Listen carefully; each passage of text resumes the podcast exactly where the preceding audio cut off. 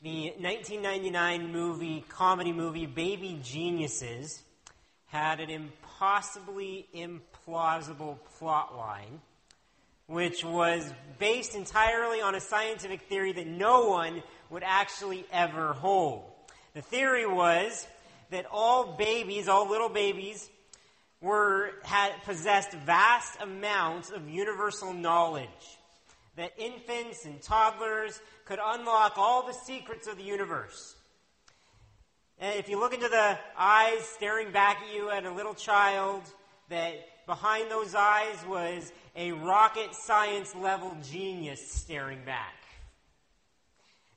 However, the theory went on to say that these babies had no possible way to communicate this knowledge to us, and as soon as they started to talk, they lost it all.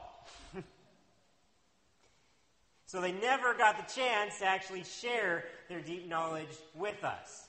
Now, obviously, this is not actually possible or true, but it is a humorous idea for a plot line. However, one thing I do know is true is that kids sometimes understand things better than adults. Look no further than the seven or eight year old helping their grandparents with computer troubleshooting. Kids often have a much better grasp on technology than many adults, among many other things as well. Adults, I think, tend to really complicate things with our theorizing and hypothesizing and postulating and philosophizing and on and on. When often the simplest answer or the simplest solution is the right one. And something a small child could easily discern or suggest to us. Did you know that this is the case with the kingdom of God? With our faith? Sometimes a child has more insight into the ways of God than most adults. Sometimes truths are not complicated. Sometimes the younger you are, the better grasp you have on God's love for you. Sometimes the simplest answer is the correct one. And sometimes those of us who are bigger need to look to the little ones around us to see what it truly means to follow Jesus. If you don't believe me, just wait till you see what Jesus has to say in Luke today. All right? If you have your Bibles, please turn with me to Luke chapter 18. Chapter 18, we'll be starting in the middle of the chapter in verse 15. It'll be on page 877 if you're using the Bibles in front of you from the pew. Luke chapter 18, verse 15. Though we're going to look at a really short passage, and though it is short, this is one of the most cherished passages in the Bible. And though many of you would likely be able to quote half of this passage by heart, not nearly as many of us understand what it means or what it means for us today. So let's pray. Let's pray that we would both understand and that we would obey God's word for us today. Let's pray. Heavenly Father, as we look into the pages of your word once again this morning, may our hearts be open to receive from you. May our minds be open. May we be willing to hear what you have to say to us, the truths that you have for us today. Bring conviction, bring encouragement. We need you, God. We need your word. So help us to, to cherish this time and to worship you through the study of your word today. We ask this in Jesus' name. Amen.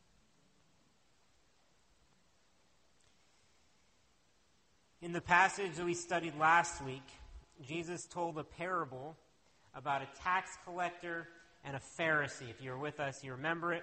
And we saw through this parable how we can never be righteous in God's sight through our own merit, through what we do, but that we could only ever be saved by God's great mercy for us. Therefore, we need to humble ourselves before God to receive His mercy and His grace in our lives. This week, Jesus is going to make a similar point, but with a real life situation. It's not a parable, and in a way that I guess the disciples never, ever expected. Okay? Luke lays out the setting for us for the scene in verse 15. Read with me. In verse 15 it says, Now they, now they, speaking of Uh, random people in the crowd around Jesus, now they were bringing even infants to Jesus that he might touch them. And when the disciples saw it, they rebuked them. Okay, there's the setting. There were great crowds of people following Jesus everywhere he went. And amongst these crowds, there were many families, many parents with children. And sometimes they were there to learn, sometimes they were there just because they were curious, and other times they were there to try to get something from Jesus, to obtain a blessing from Jesus. The term that they were bringing implies that this was a frequent occurrence okay, in Jesus' ministry. There were lots of people doing this, and they were doing it all the time, incessantly. In Jewish culture, it was very common to have your children blessed by a spiritual leader. Okay, fathers did it to their own children, grandfathers did it to their grandchildren, parents also sought out spiritual leaders among them synagogue rulers, priests, rabbis, Pharisees, all kinds of people in order to ask them to bless their children. The more prestigious a person it was, the better the blessing, or so was believed. It wasn't a magical or a mystical kind of thing. It wasn't as if those people had special powers. Okay? A blessing was essentially a prayer. It was a prayer to God for His favor and for His blessing. And so these people would pray that God would grant this child, this little baby or this toddler, small child, good health or protection or provision, uh, good development in their life, knowledge, wisdom, favor, success, fruitfulness, good character, all these kinds of things they asked God's blessing for. It's much the same reason that many parents today would want their kids to be dedicated to the Lord. Right? Everyone wants the best for their kids. See that every day. And spiritually speaking, the blessing of God is the absolute best you can get. So, this is what people were trying to get Jesus to do for them and for their children. I want you to imagine being one of these parents from Jesus' day. Okay? If you've had kids before, you'll, it'll be a lot easier for you to imagine, but even if you haven't, try to imagine with me, okay? Imagine that you and your spouse, your husband or wife, have recently had a little baby. Okay? Your firstborn. And you were filled right in this moment with wonder and awe of being a parent for the first time. You're, you just wonder as you hold your baby how something so small and helpless could instantly command your entire heart, right? All your affections. You instinctually and hopelessly are already in love with this little person that was just born. It's very natural. You already know that you'd do anything for this baby in your arms. Anything. Right? If, it, if it's a little boy, you know that you will sacrifice many things over the years to see them grow into a godly man.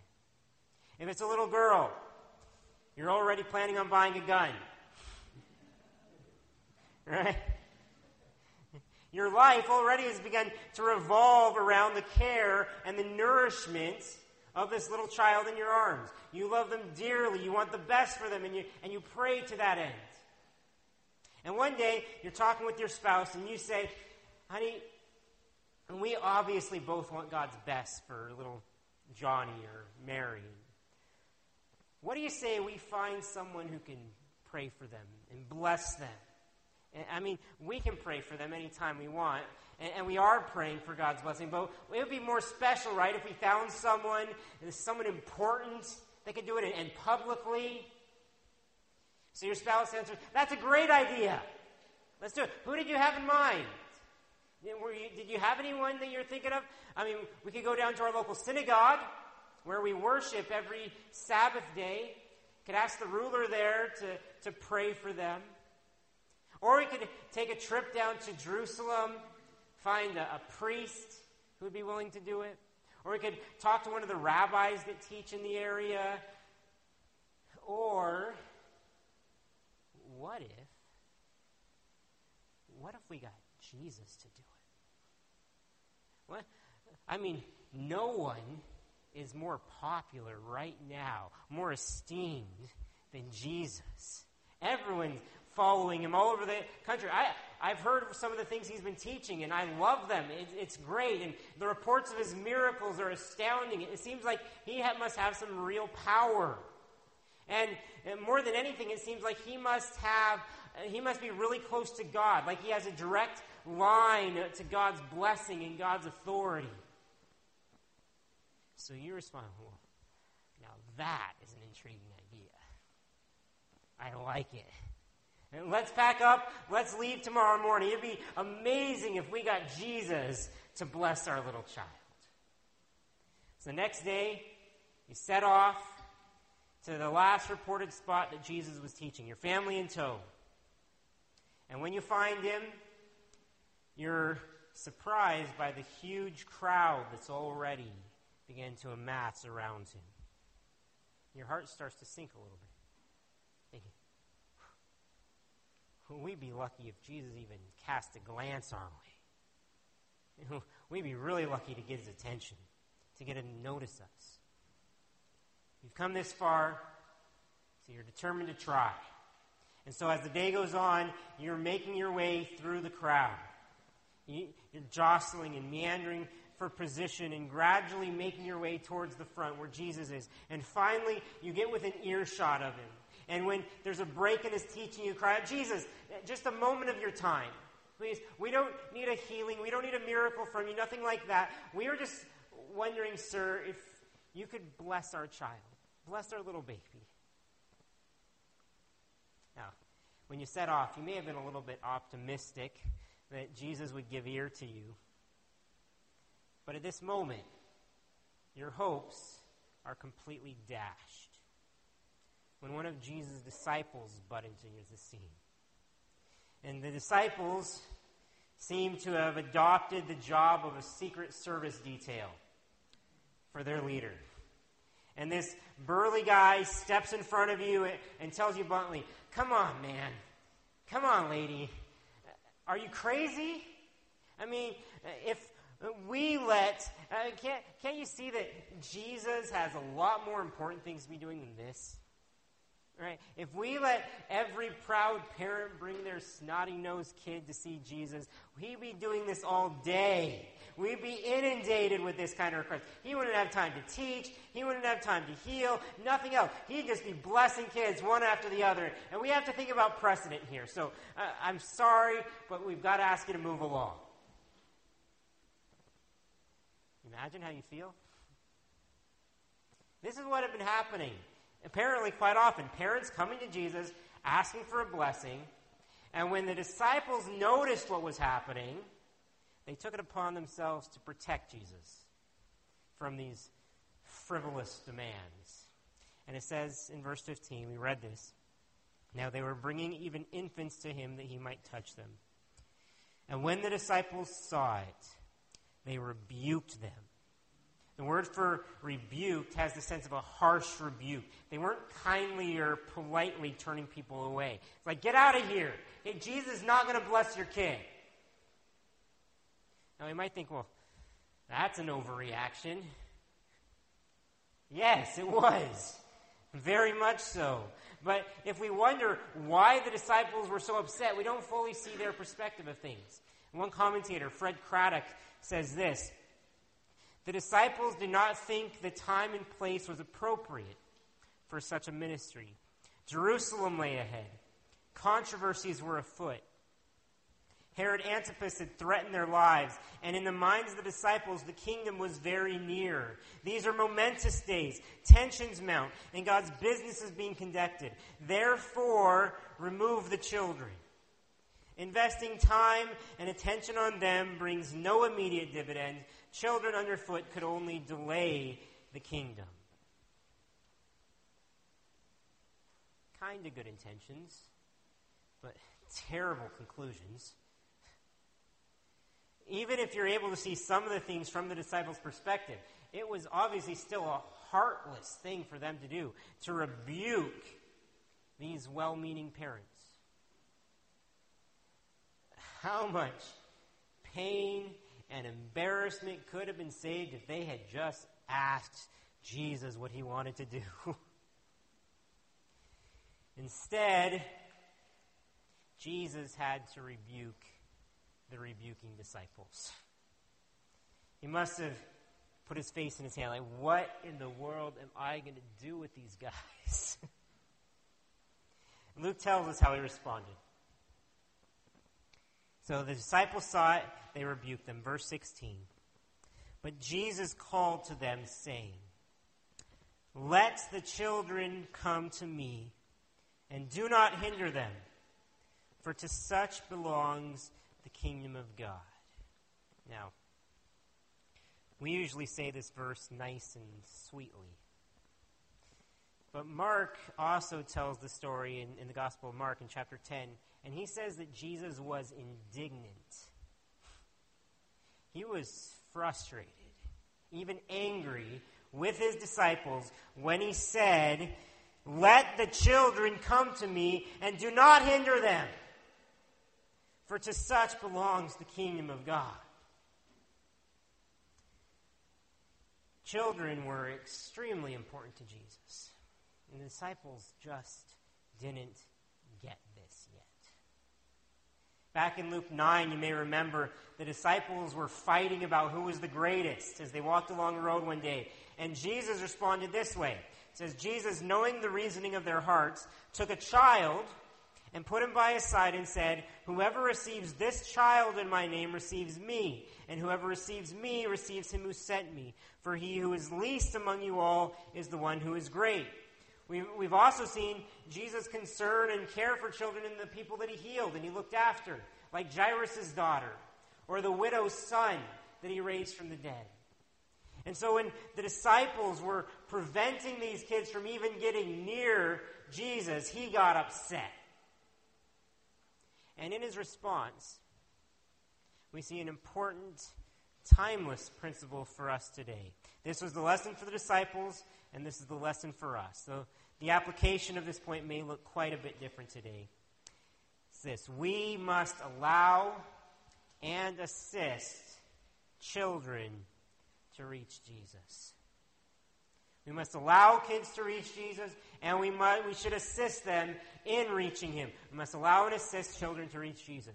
Jesus actually gives a double imperative in verse 16 for emphasis. You see that? He said, Jesus called to them, saying, Let the children come to me, and do not hinder them. Okay? Let the children come, do not hinder them. If you didn't know this yet, God loves kids. Okay? We learned that in Sunday school, but God loves kids. Okay? There's a reason that He had us be born as children, not as full blown adults. Psalm 127, verse 3 says, Behold, children are a heritage from the Lord, the fruit of the womb, a reward. It's a blessing. Children are a blessing. Any of you with even only one or two kids can attest to this. Okay? The joy that they bring you. I mean, yes, they can, they can bring you a lot of pain too. But that's because you love them. Isn't it? You love them so much. You can't imagine your life without any of your children. My parents have 10 kids. And they'd say that every single one of them is a blessing. The financial or a stressful burden of kids is nowhere near the reward and the blessing that you receive from the Lord. And let me encourage you if you're younger and can still have children, if God graces you with the ability, have lots of kids. That's not a command. that's an opportunity for blessing. Okay? You'll only be blessed more with every kid you have. And by the way, you can get the same blessing through adoption. Okay, just something to think about. But whether or not you ever experience the blessing of having children, it's a miracle. It really is.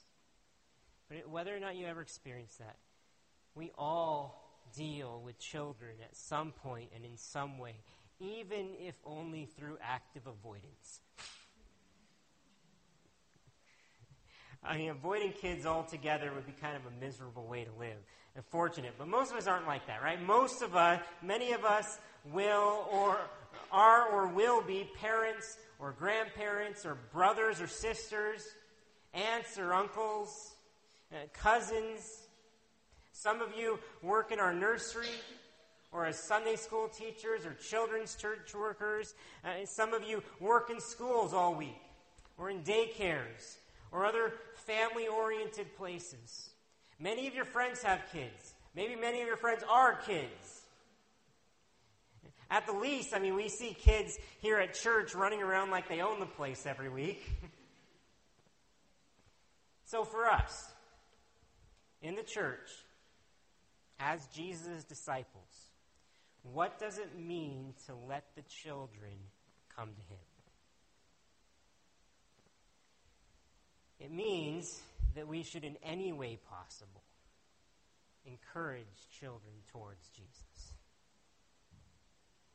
It means that we should show and teach children just how much Jesus cares about them, cares for them. It means that we should absolutely share the gospel with children in hopes that they are saved.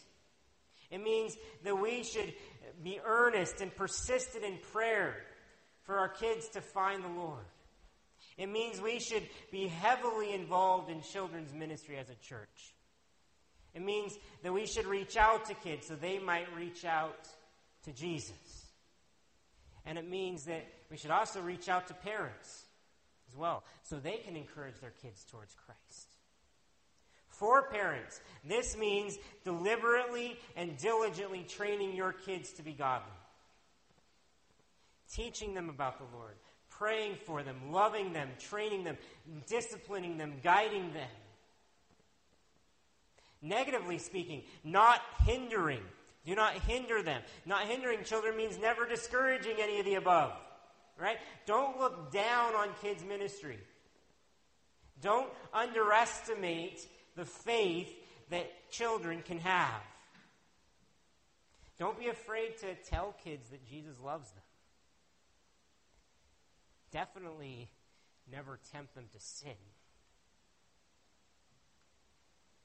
Don't resent or stop kids from occasionally inconveniencing you, even in the middle of a church service.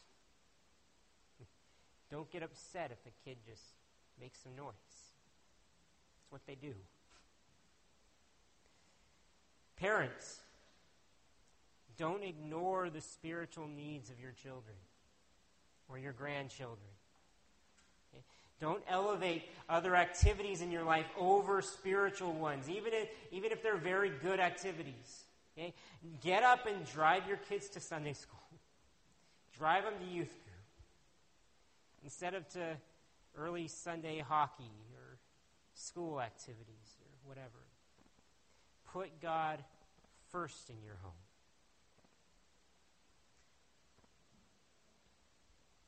Let the children come to me, and do not hinder them, for to such belongs the kingdom of God.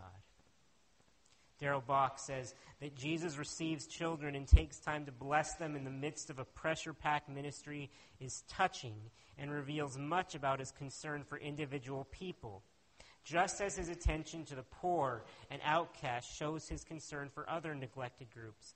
People of any size count. I like that. People of any size count.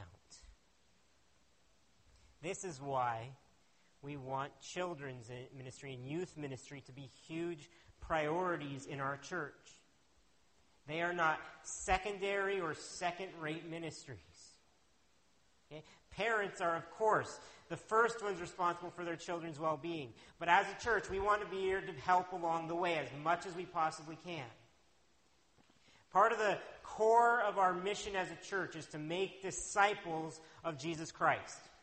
And it's becoming increasingly important to make disciples when they are young. Okay? Studies now say that 19 out of 20 Christians are saved before the age of 25. The Billy Graham Evangelistic Association is now saying that if you want to stand a realistic chance of reaching someone, you have to reach them before the age of 12. This week, we received an email from the president of our Fellowship Baptist Churches, Steve Jones, and he said, Why would church leaders believe that we should wait or be cautious to influence young minds? Advertisers don't wait. Advocates of cultural wars in our schools don't wait. Predators online don't wait, nor does Hollywood. So, what are we doing to win children and youth to Christ? This is why we want to be a child and a family friendly church. Okay? This, is, this speaks to the underappreciated value of a high quality nursery. It speaks to why we want excellent Sunday school classes or children's church. If you're working in those ministries, you play such a vital role. You have no idea the impact that your ministry can have on eternity. This is why we want to have a church designed around family oriented worship. This is why we want your kids over a certain age in the service with us right? Worshiping with us. We want them learning how to be disciples of Christ and to be part of the church. They might not get everything, but you'd be surprised how much they do get. We want to always be improving in this, improving in our kids' ministry, in our youth ministry. We know we can improve. See, kids have just as much right as anyone to be faithful followers of Jesus. They can come to a real faith in Jesus Christ even at young ages. I know from experience. Many of you do as well. And when they do, they're not just part of the future church down the road, they are part of the church now. As our youth, or young adults. Children can be real, bona fide disciples of Jesus now. They're not just taking up seats.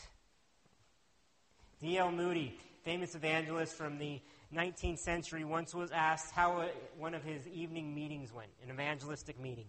And he said, We had two and a half conversions. And the person asking the question asked, Well, you mean two adults and one child? And he replied, No, two children and one adult. The adult only has half his life left. He also once said this, D.L. Moody said, If I could relive my life, I would devote my entire ministry to reaching children for God.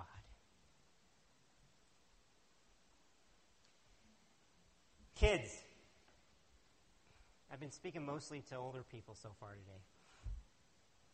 But this point is mostly about you. Right? If you, as kids, believe in Jesus as your Savior, you can be his disciple now.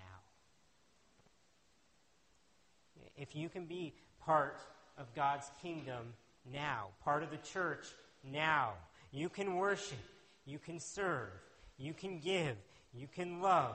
You can grow. You are extremely important to Jesus. He loves you enormously. And we want you to play an important role in our church as well.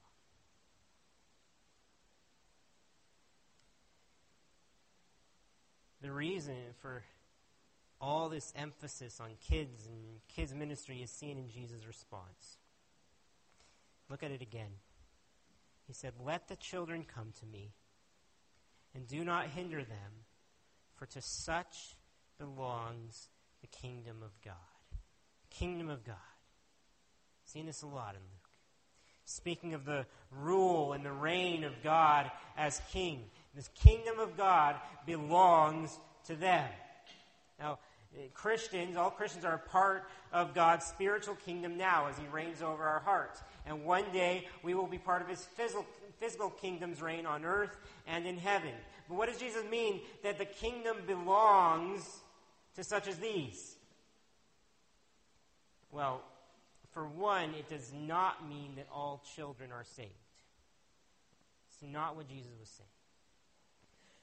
They don't possess the kingdom as kids and then might lose it as they grow up.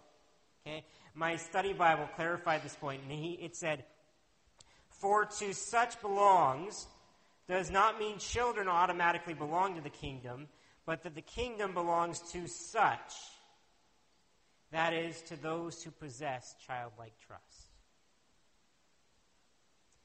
This passage is not saying that adults are excluded from the kingdom. Not at all.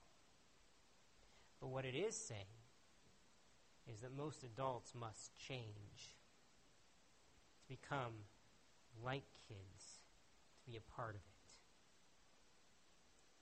And that's the second main point we'll see from this passage. If verse 16 is focused on how we treat others, especially children around us, verse 17 is focused on us, ourselves, and how we should respond personally, no matter who we are, no matter what age we are, young or old or everywhere in between. So, first, we must allow and assist children to reach Jesus. Second, we must become like children to reach Jesus.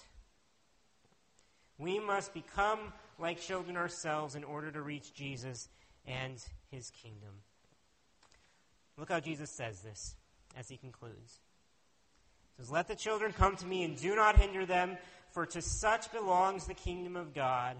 Truly, I say to you, whoever does not receive the kingdom of God like a child shall not enter it. Truly, Verily, I tell you the truth. The stakes are high here. Eternity hangs in the balance. If you don't receive the kingdom like a child, you won't enter it at all.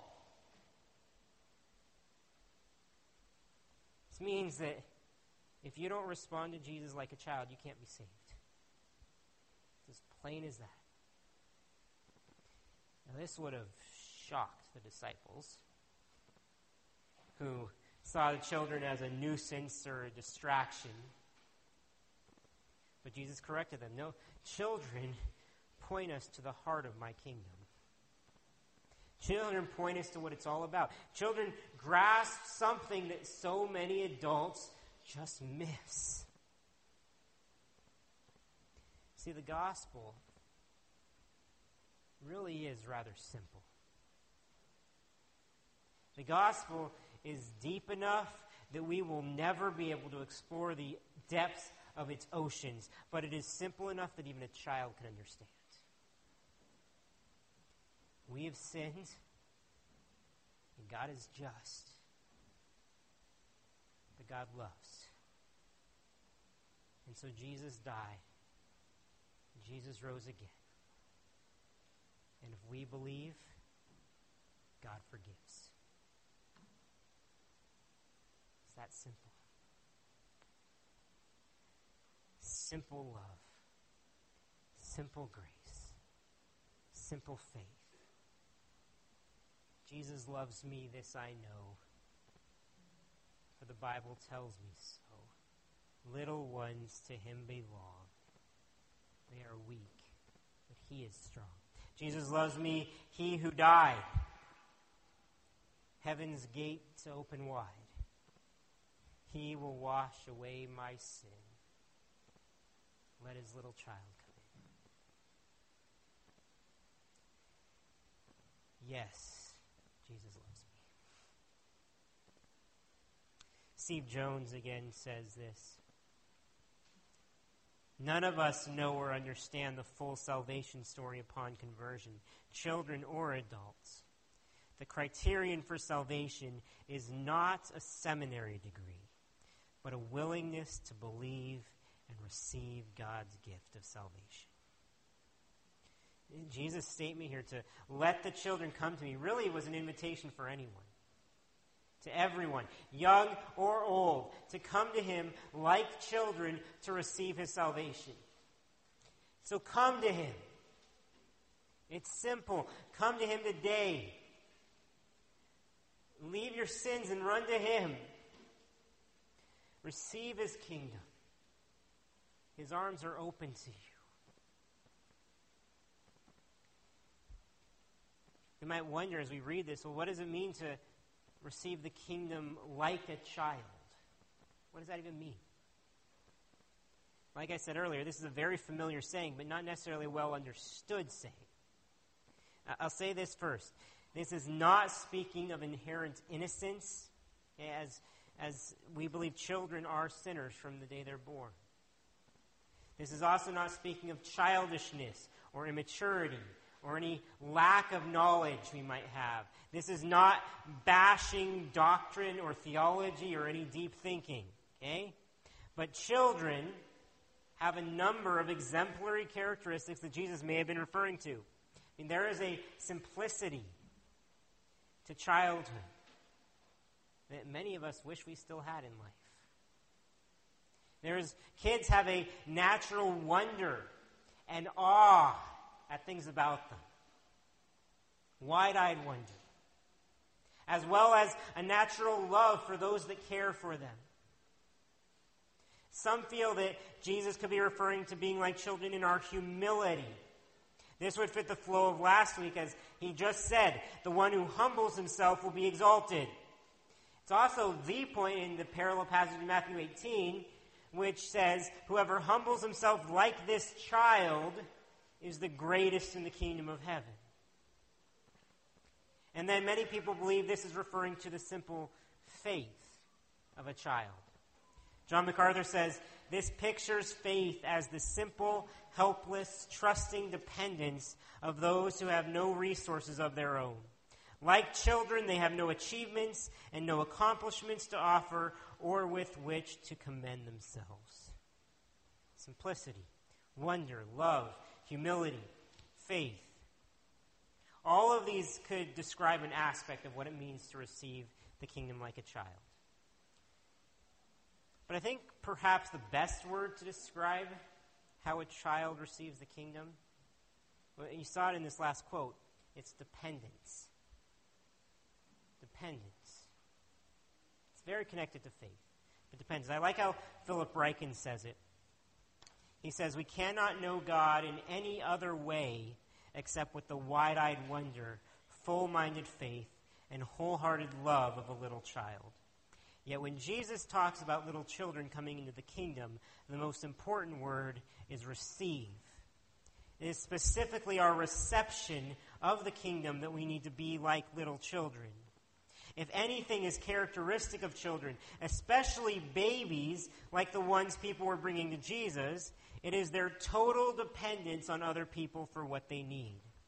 This is how we must come to God if ever we would come into his kingdom. To enter, we need to receive. We must make a de- declaration of our dependence, offering God nothing except our need, and hungrily receiving the grace he gives to helpless sinners. So today, I invite you to declare your need for Jesus. Like a child, realize that you can't feed yourself or clothe yourself, save yourself. Like a child, look at Jesus' love for you with wide eyed wonder. Like a child, humble yourself at the feet of Jesus to accept his grace. Lose your pride. Like a child, have simple faith that Jesus died and rose again for you. Like a child, rely on Him in complete dependence for everything you need. And like a child, receive His kingdom, His care, His love, salvation with open arms, looking up to your daddy to pick you up.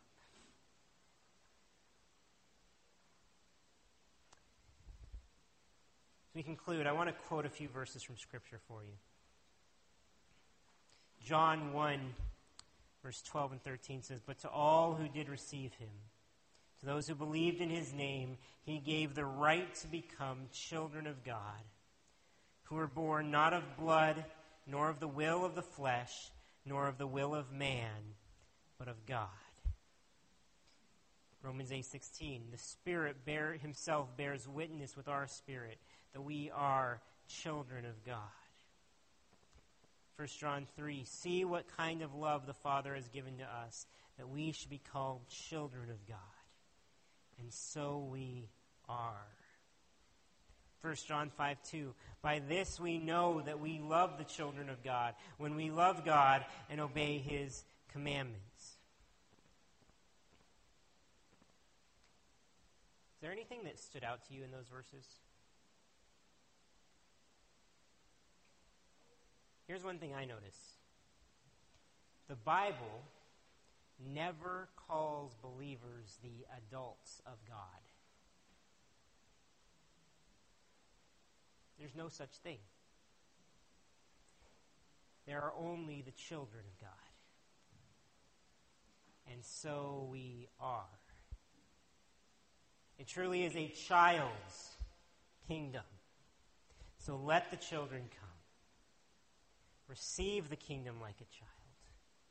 It is an amazing thing to be born, to be adopted into the family and kingdom of God. Matt Papa wrote a song about this feeling, and he said this I want to be a child again. I want to trust with all I am, jump into the arms of Jesus, and grow up to be like him. I want to let ambitions go I just want to live my Father's love to know. I'm tired from trying to be the stronger man. I want to be a child again. That's my prayer today, too. Are you tired from trying to be the stronger man, stronger woman? You can't do this life on your own. You need Jesus. So jump into his arms. Trust him with all you got. You don't need to only want to be a child again. You can be a child again today. Let's pray. Heavenly Father, may we humble ourselves. May we see your love. May we have faith to believe. May we receive your kingdom. May every heart here receive your kingdom. Teach us what it means to be like children. Help us to be faithful in reaching out. We pray that your name would be glorified above all. In Jesus' name.